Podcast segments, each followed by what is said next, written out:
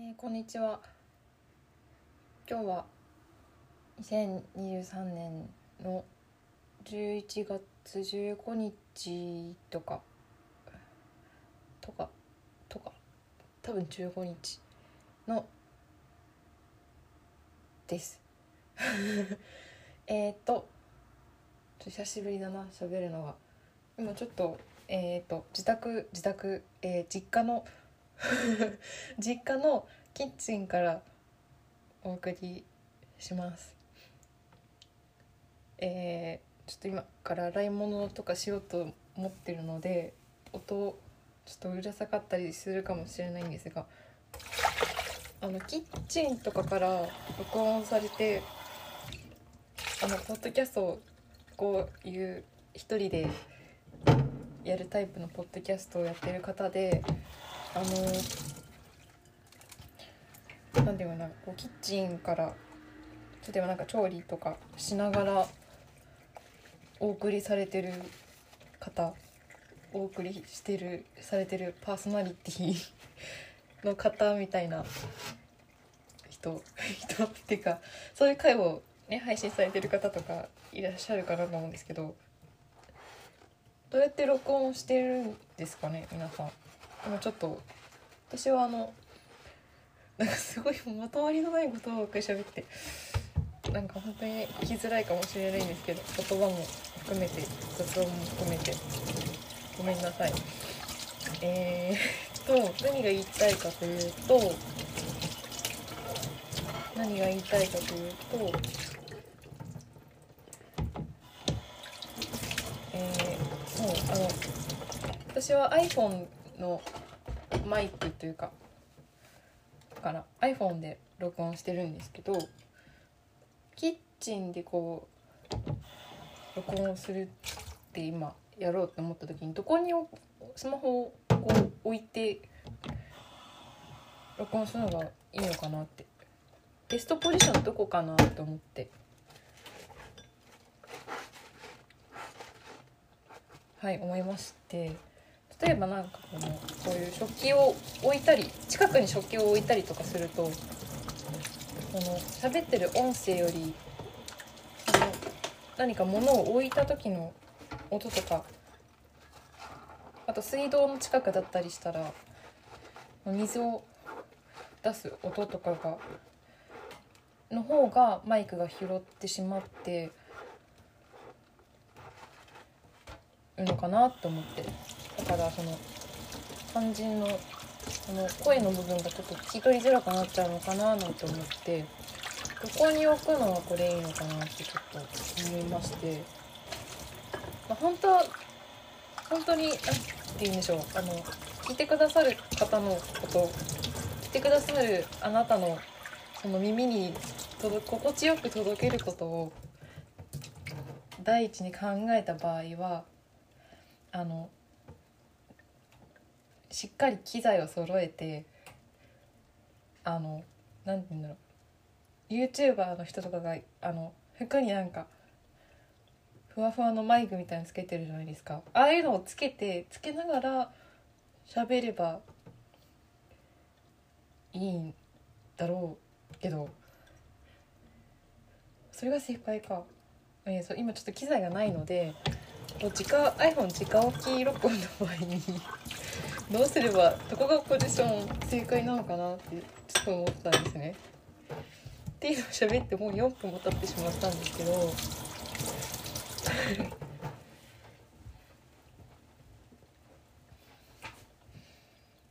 はい。皆さんお元気ですか？お元気にやってらっしゃいますでしょうか？まあお元気というのは健康体の健康だけじゃなくまあいろんな体が健康であるだけの状態のことを元気とは言わないかもしれませんが私はまあなんとか。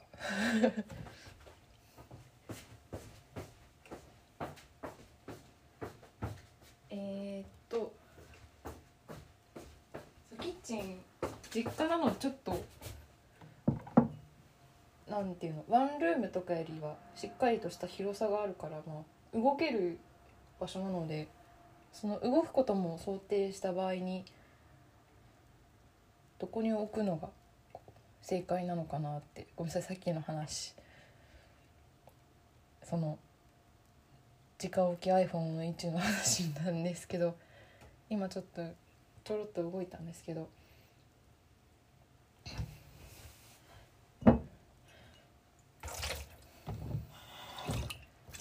で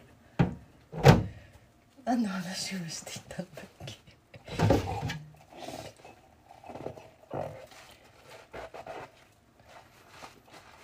えー、キッチンからお送りしてます。皆さん元気ですか？っていう話ですね。えー、なんかすごい話したいなというか今すごいかん考えてたというか私今あの少し前。少し前。まあそこはちょっとぼやかそうかなと思うんですけど。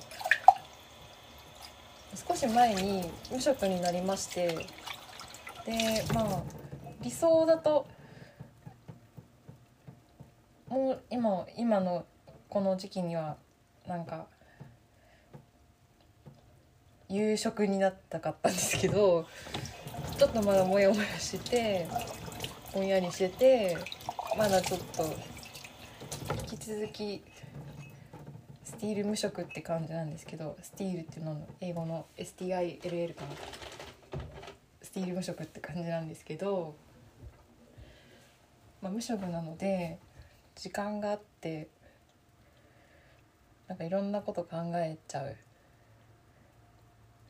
あ、良いことも悪いこともいろいろ考えちゃってる。考える時間がたっぷりあるんですけどでなんか今そうすごいすごい膨れ上がったものがあってあなんか久しぶりに喋ろうって思ったんですけどなんかこう構えるとまた違いますよね。構えるって構えてよし話すぞってなるとなんかそのうん。難しいなと難しいというかその自分の中だけで膨れ上があちょっとなんかインターホンが鳴ってるので少々お待ちください。今ちょっとインターホン出るのもたもたしたらあの行ってしまった。ヤマトヤマトの人コーヒー豆が届くらしかったんですけど行ってしまったので行ってしまったというか多分あの実家マンションなんですけど1階にあのお荷物お預けボックスがあるので多分そこに行ったのかなっていう感じなんですけどちょっともたもたもたもたしてたらこの録音一回止めてどうしようともたもたあたふたしてたら行ってしまいました。直接受け取るのがあの私にとってもあの大和の方にとっても一番楽だったはずなのにお手を煩わしてしまってなんか申し訳ないっていう変な気持ち。変変じゃないか。でそう今からちょっとお湯を沸かしてコーヒーを入れたいなと思ってるのでちょっと音がうるさくなるかもしれません。なのでちょっとマイクをマイクっていうか iPhone 今 iPhone ゴミ箱の上に置きました。でもお湯沸かす音がうるさいと思うので。えー、っとお湯を沸かしてお湯沸かす音をに配慮するとマイクが遠くなっちゃうなどうしよう。でもコーヒー豆引く音もうるさいんだよな。ちょっとじゃあ大きい声で喋ります。大きい声で喋ればいいか。そうだ。大きい声で独り言ってちょっと喋なんか慣れない。声聞こえてるのかな。大きい声で独り言ってあんまり言わないから恥ずかしい。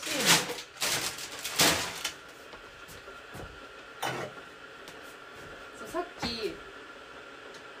あれを見たんですよ。あの今 m 1グランプリの3回戦の動画が全部配信されてるじゃないですか。YouTube で。それを見たんですけどさっきそれのそれ今ちょこちょこ見てて気になるやつとか好きな好きな人たち好きな面白をやってる人たちのあれをかいつまんでちょこちょこ見ていてあちょっと入れすぎた。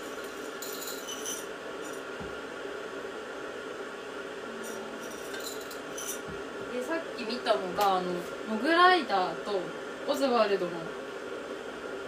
2つの漫才。そうモグライダーとオズワルドの3回戦の動画を見たんですけどそれが1本の動画になってて。めっちゃ笑ったっていうかめっちゃ面白かったんですよ。モグライダー引くほど面白くて引くほど面白いっていうかモグライダーが面白すぎてなんかもう自分でもわけわかんないぐらい笑っちゃってでそのモグライダーの漫才とオズワルドの漫才が1本になってて1本1つの動画になっててモグライダーオズワルドの順番で1つになってるんですけどその余韻がもう面白さの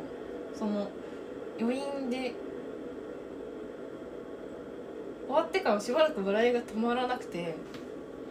だから他の人たちのその3回生の動画だったら今までもちょっといろんなの見てて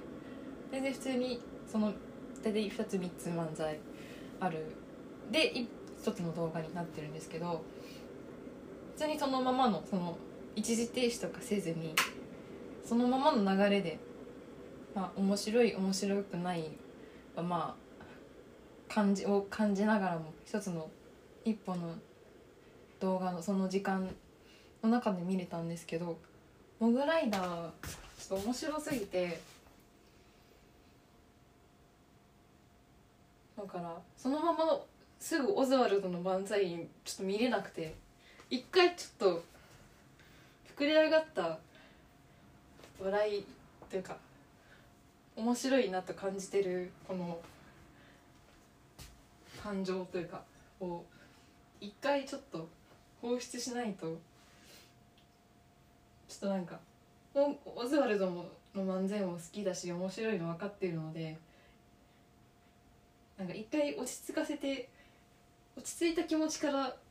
オズワルドの漫才見たいなと思ってちょっと一時しばらくそのオズワルドの漫才見るのに一時停止してちょっと時間がかかりましたっていう話をしたかったんですけどすごいなんか説明するの説明するの下手ですね私は。長くなってしまった。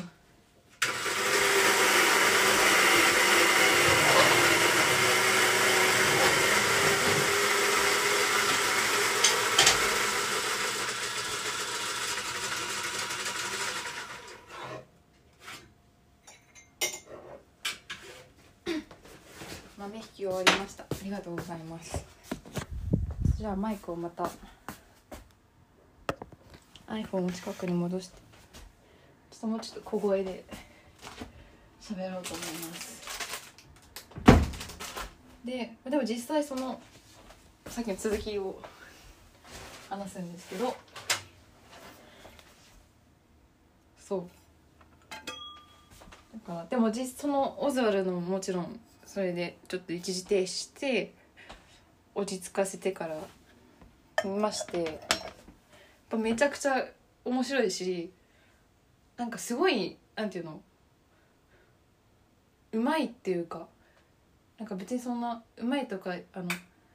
素人でなのでそんなあの決して偉そうな気持ちで言ってるわけでは全然ないんですけどなんか漫才がうまいってこういうことなのかなって思う面白さがめめちゃくちゃ感じられてぱりあの一回落ち着かせてから見て本当に良かったなって思ったのでもしあのこれからモグライダーオズワルドの3回戦の動画見る方ははいあの気をつけていただいて楽しみつつもあの楽しみつつもというかあの存分に楽しんでいただければなと勝手に思ってます。よいしょえー、っとなんかいつもコーヒーは毎日なんか一応ほぼ毎日ぐらいハンドドリップで入れるようにしてて。でもいつも一人で一人分を一人で黙って入れてるんですけど。入れてるのでこうなんか喋りながら手を動かすのがになれない。思議な気持ちです。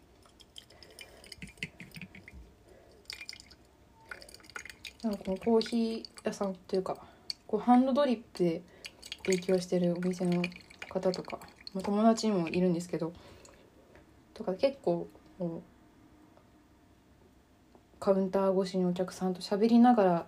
ちゃんとドリップしてたりとか、まあ、そういうカフェっていうかカフェとかコーヒー屋さんってそういう体験をする場所でもあると思うんですけどっていうのを仕事にされてる方ってすごいなってなんか今思います。私は独り言を喋ってるだけなんですけどえー、っとそしたらいつも黙ってこう黙々とルーティンをこなすという感じなのでなんかちょっといつもと同じように入れれるかがあれなんですけど。えー、っと今何してるか話していこうかな。その方がなんか良さそう。えー、っと今はえー、あなんかまたちょっと説明する感じになってはしまうんですけど今は何をしたかというと豆は引きました。で豆引いてでハンドドリップなんですけどペーパーフィルターでハンドドリップしててでえっとドリッパーはあのハリオの V60 っていうあのいろんなところでよく見るしスーパーとかでも売ってるようなあの円錐型の綺麗な円錐型のドリッパーなんですけどでその円錐の形をしたグラスグラスじゃないガラス製のドリッパーですね。同じ形でも素材がプラスチックだったりプラスチックとかのが結構スーパーとかでも売ってたりするのかなと思うんですけどたまたま今ご自宅にグラスのえっとこのハリオのドリッパーがあるのでそれを使っています。いつもこれで入れてるんですけどでえっとハリオのこのドリッパーはサイズがあるというかこの1人分まあ多くて2人分ぐらい入れる用の01っていうちょっとすごいなんかあのつぶった内容を喋ってますけど全然あの素人の見解なので あのあれなんかすごい専門的だなとかそういうあれでは全然ないんですけど多分その01とか02みたいな数字が多分あるのかな？01ってやつが多分1人分2人分ぐらいを入れるのにいいサイズになってて02っていうもうちょっと大きいやつだとこの結構34人分とか結構大容量で1回でコーヒーをドリップできるっていうサイズがあったりするんですけど今日は自分での部分を今入れるだけなので01のサイズのやつです。今実家に私は普段ハンドドリップするのであんま使わないんですけど家族が使っているコーヒーメーカーがあってそれのドリッパーとサーバーがハリオンの0違うハリオンの V6 って同じ形の02っていうサイズのちょっとたっぷり入るサイズの形をしたコーヒーメーカーがあったりします。とで今はえーマグカップを温めてます。で、えードリッパーとペーパーフィルター。ドリッパーカタカナばっかりちょっとあれですね。なんか分からなかったら分からない用語とかはあのちょっと調べてみてください、えードリッパーをサーバーにセットしてペーパーフィルターまでセットして一回ペーパーフィルターをリンスって言ってちょっと湯通しというかで水で濡らした状態にしてあります。でそれであのでリンスかつこう温めておく。お湯でこうフィルターを一回濡らしたので一回温めてあのなんて言うんでしょうコーヒーの温度が冷めにくくするというか温めてからいつもやってます。サーバーも温めてマグカップもお湯入れて今温めておいて。で今濡らしたペーパーフィルターの中にコーヒー豆をひいた豆を入れました。これはえー、今日は13うん14グラムですね。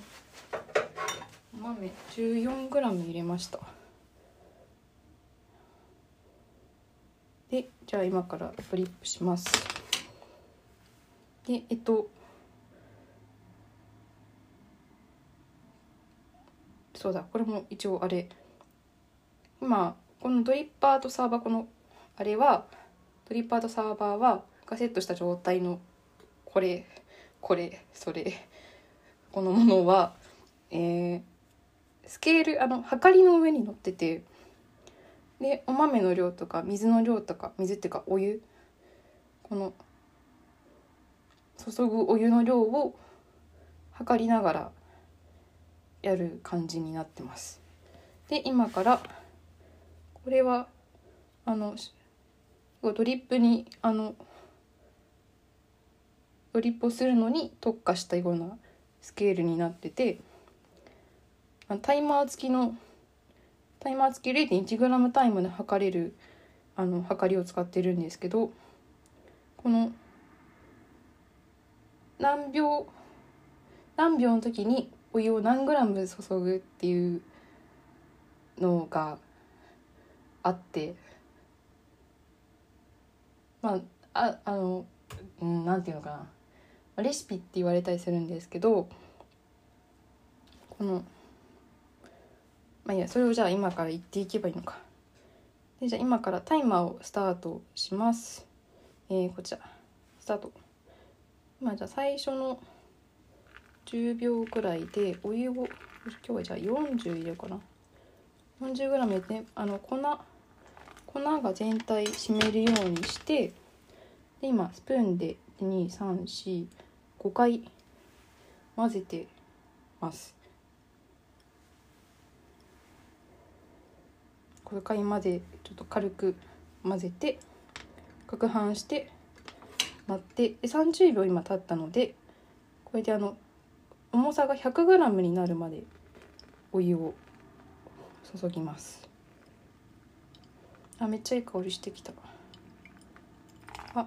104g になっちゃった。でこれで1分タイマーが1分になるまで待ちます。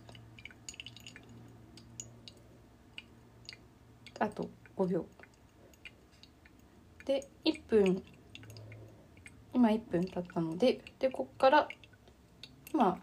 あの重さが103とかだったんですけどここから200ちょっと超えるぐらいまで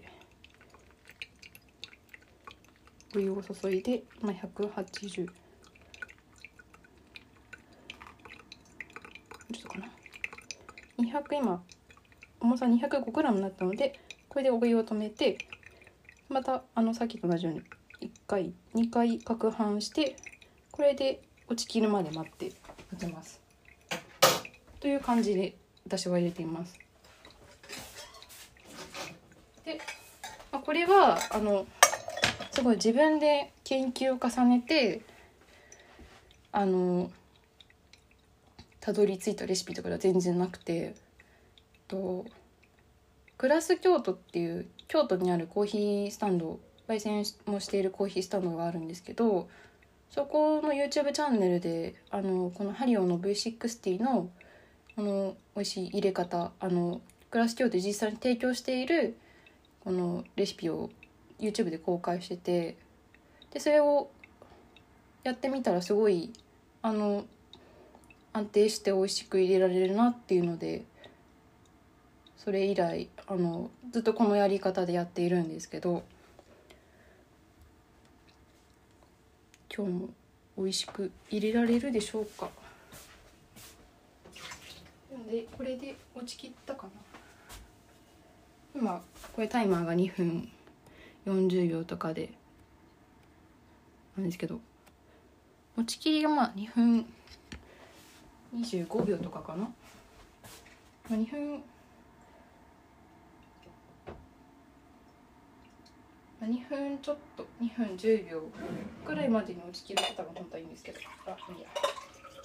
で今コーヒーが上がりました。今日中入りぐらいのなんかフルーティーな感じのお豆です。というのでいただきます。うまい。いやこの豆めっちゃうまいな。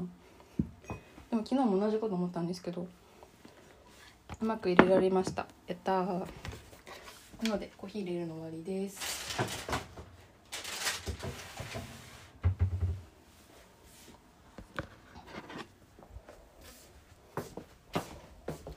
まあ全然あの全員が全員このなんて言うんだろう。こんな測りながらタイマーとかつけて重さ測りながら入れる必要は全くないと思うんですけど。まあなんかちょっとそこそこ、まあ、手間ではあるし若干面倒くさくはもちろんあるんですけどなんかまあやっていくうちに結構慣れてきて苦じゃなくなってきたなっていうのとあとは何を言うとしたっけ。あとそこら辺ちゃんとしっかり、まあ、これは別にコーヒーに限らず普通に料理をする過程でもなんかそういうところ面倒くさがらないっていうかなんかあの調味料をしっかり目分量でやるんじゃなくて大さじ1をしっかり測るとか野菜の水気を切るとか、まあ、そういうことを面倒くさがらずにやるみたいな感覚に近いのかなと思うんですけど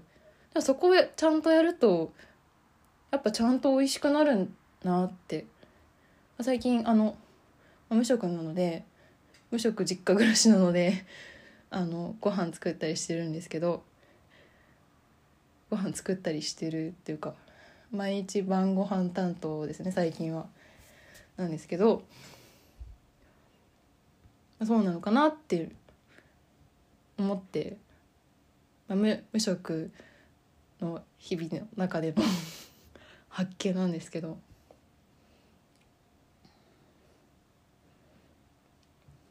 って感じです。はい。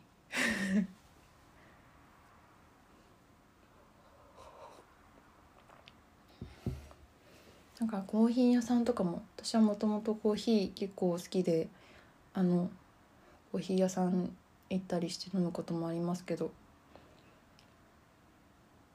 例えば自家焙煎とかであの豆の品種生豆の品種とかからそもそもそのいいものをやってでいい美味しいコーヒーを美味しい状態で届けたいって考えているお店とかだとやっぱその辺ちゃんとしっかりしてクオリティをコントロールして提供されたお店が多いなと思うしそうやってちゃんと美味しく飲むのが一番いい楽しみな方なのかなってなんて思います。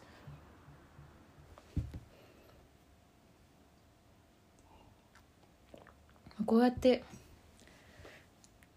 自分であの入れた美味しいコーヒーももちろん美味しいですけど人に入れてもらったコーヒーが美味しいな美味しいっていうかやっぱ人に入れてもらったコーヒーにしかない美味しさもあるよなとかって思いますね。人に入れてもらったコーヒーを飲んで美味しいって感じた時に思うな。なこういう話マジで何回かしてる気がする。あのこのポッドキャストの過去回でおそらく何回かなんかもうコーヒーの話がばっかしちゃってる気がするんですけど同じような話は多分聞いたことある方もいる。聞いたことあるっていうかね何回目だって感じですがすいません。同じことばっか考えてるんだなと思ってもらえれば。はい。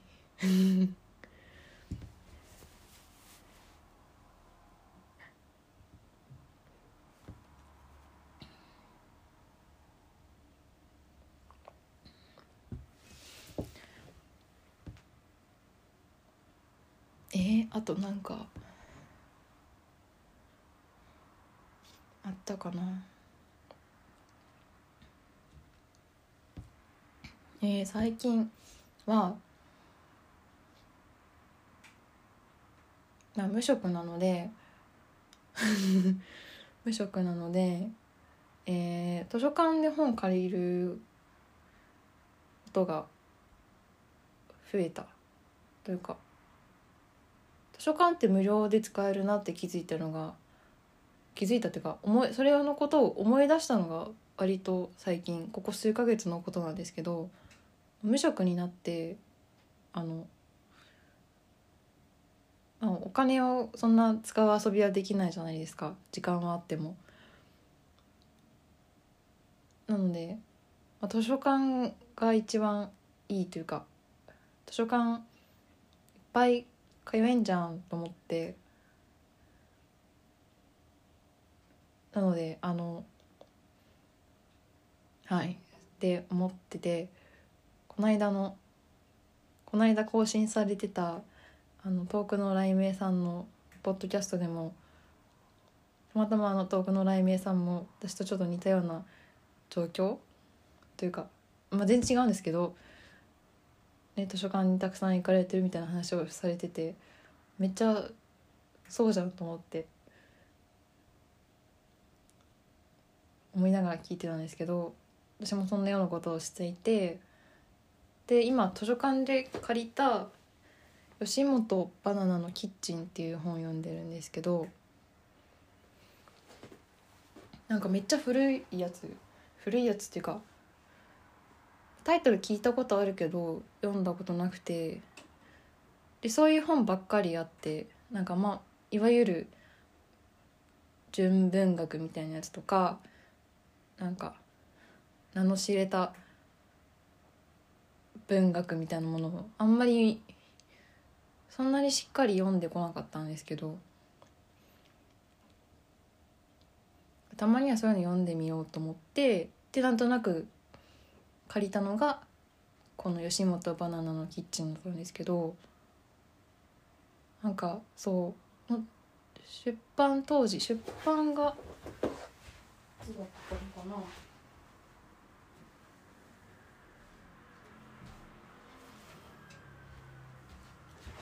こうもう見るからに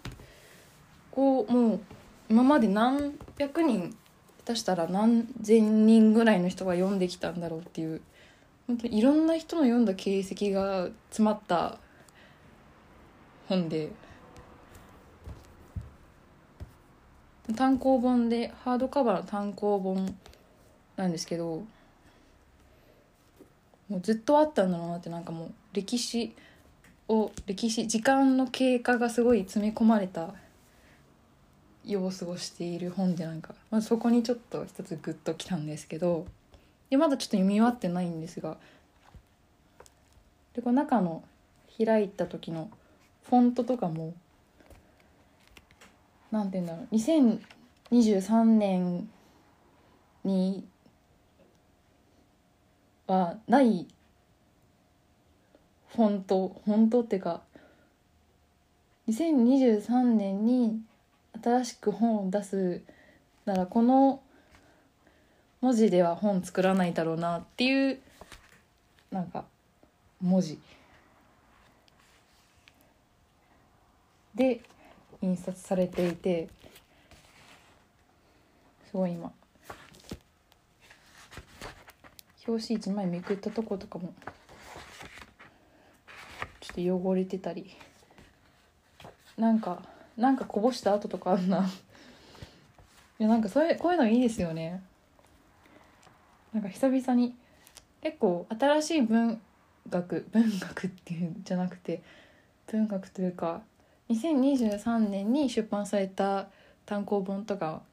比較的新しい本を借りることのが多かったのでなんかこの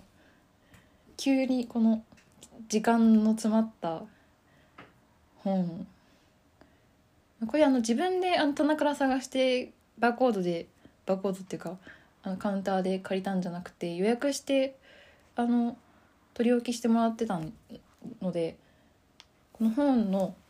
実物を見たのがあのなんていうの本棚にあった状態じゃなくてカウンターで受け取るみたいな形であの実物を初めて手に取ったんですけどなかなかね、まあ、こういうの年季が入ってるって言うんだろうな。一言で言うと。なんか私は多分語彙がそんなに多くなくていろんななんかもっと知っとくべき言葉単語がきっとあるんでしょうけどあんまり知らなくてなのでそのもうこの年季が入ってるっていうのを一言言えばそれでなんかいろんなことが伝わあのこの声だけでもいろんなことが伝わるはずなのになんか年季が入ってるってことを今思いなんかすぐに引っ張り出せるところになくてなんかつい回りくどい言い方をしてしまったというかね。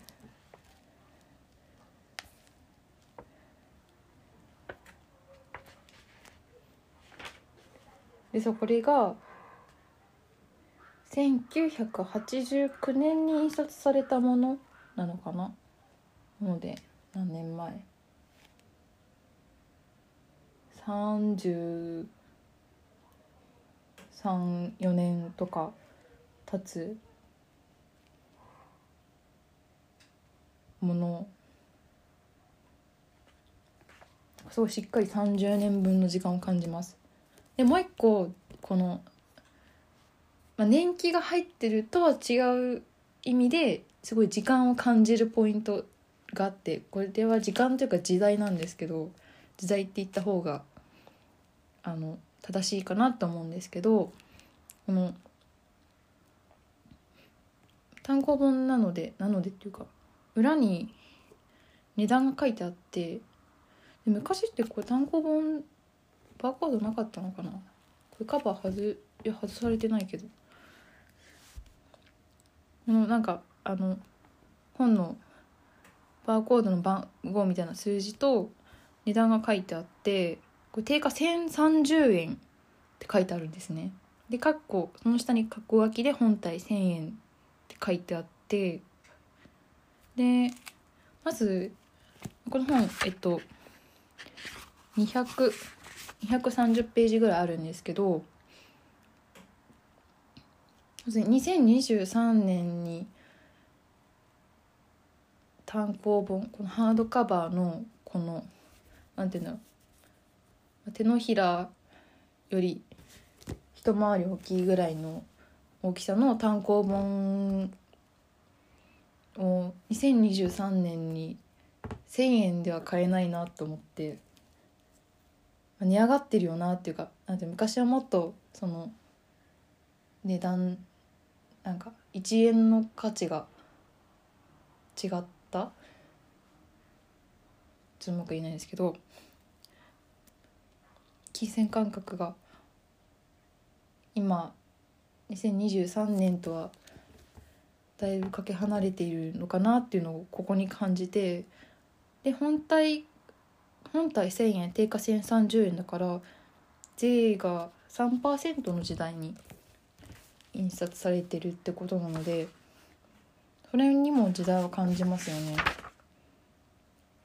で今の本って多分税込み税込み表示されてない気がするので本体価格プラス税みたいな感じであの本の場合値段書かれてることが多い多い気がするんですけどなんか現代違う時代から来たものだなっていうこの見た感じでは。でも中中は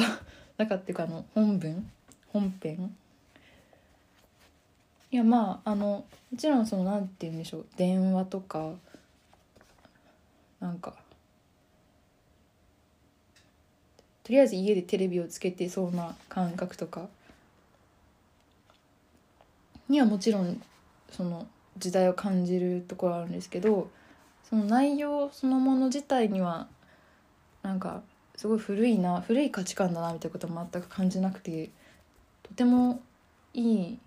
お話だなと思いながらこれを読んでいます。であと2冊借りてるのがあって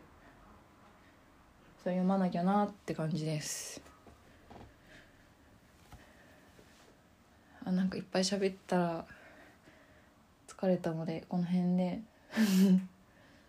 なんか喋る筋肉がまたこのポッドキャストの更新も随分間が空いてしまったのでが一人で喋る筋肉っていうか一人独り言を堂々と喋る筋肉がだいぶ柔らかくなってた細くなってたなと思うのでだいぶ疲れました。もうちょっとコンスタントにねやっていければそういう筋肉もだいぶ鍛えられそうな鍛えられるんでしょうけど。すぐ私はちょっとサボサボる癖というかそういうねところがあるので。まあそうした方がいいよなと思いながら分かりませんが。また近いうちに喋ろうかなと思っております。なんかふにゃふにゃした回になってしまいましたがお聞きいただきありがとうございました。本当に最近急にまたぐっと寒くなって私の今暮らしているところは朝とか平気で0度だったりするんですけど0度はいかないか。1度ぐらい。昨日とか1度とかだった気がするんですけど全然なるぐらい寒かったり。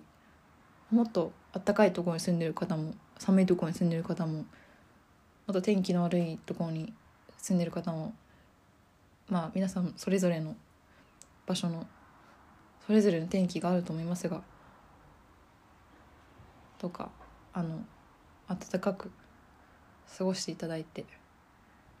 温かいもの食べましょうね。って思ってます。えー、っとこの番組では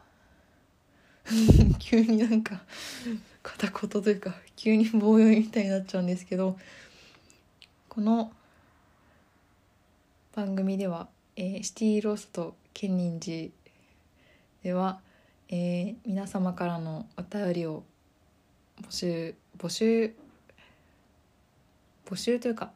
お待ちするしています。お待ちしている場所があります。お便りフォームというあの Google フォームなんですけどあのなんか聞いて感じたことがあったりですとか、まあ、内容とは全く関係ないなんか面白近況とか。面白くなくても近況とか。ドーナツ食べてよとか。そういうことでも全然いいんですけど。また聞いた感想とか。もしありましたらあのお送りいただける場所がありますので あのお寄せいただけたりするととっても嬉しいです。本当に嬉しい気持ちになります。聞いていただけているだけでもとっても嬉しいのですがもしよかったらもし気が向いてなんか思うことがあったりしましたらあの概要欄にあるところから送ってみてください。ということでこの辺で。はい。m 1グランプリが楽しみです。m 1の決勝やってる頃にになんか12月24日らしいですね今年は。あんまりそんななんだろう。クリスマスにこうクリスマスらしい予定をわざわざ立てたりもしなかったしそういうこともあんまりなかったしそもそもまあその日が何曜日であれ大体働いていた気がするんですけどなんかクリスマスクリスマスイブにクリスマスとは全く関係ない楽しい予定があるっていうのはなんかいいなって思います。で、まあ、今はモヤモヤした状態現状ですが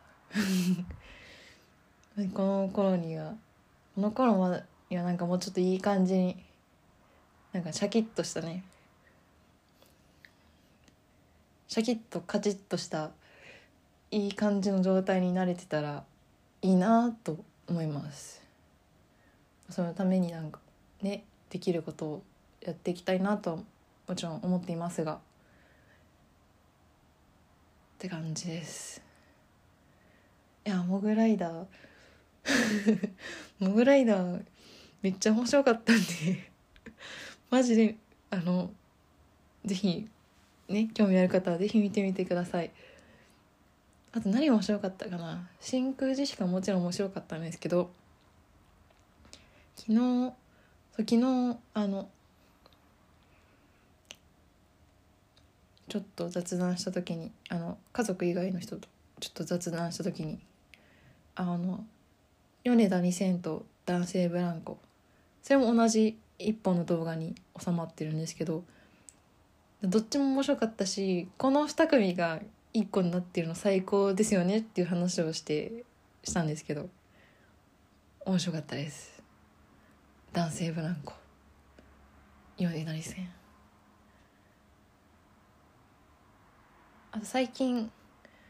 知ったというか気になってたハイツ友の会とかも良かったですね。あとケビンスケビンスとママタルトも面白かった。あれマックのやつ？あちょっとなんかネタバレ的なこと言いたくないんだけどママタルトも面白かったと思います。まあだいぶ偏ってますが。あそうだ。じゃあえっともしあの m 1 3回戦の動画見てる方であのおすすめあったら教えてください。そうこれそうおすすめ聞きたいなって思ってて人に。ねあのお笑いの有識者の方というか。有識者の方いましたら、有識者じゃなくても全然いいんですけどこれ面白かったよってなったら是非あのお便りフォームなりお便りフォームじゃなくてもまあ何かしらで伝えてもらえたら嬉しいです。それを参考にしてあの動画見るので是非教えてください。ということでちょっと長くなりましたが。はいまたまたお会いしましょう。お会い合ってませんが。合ってませんがお会いしましょう。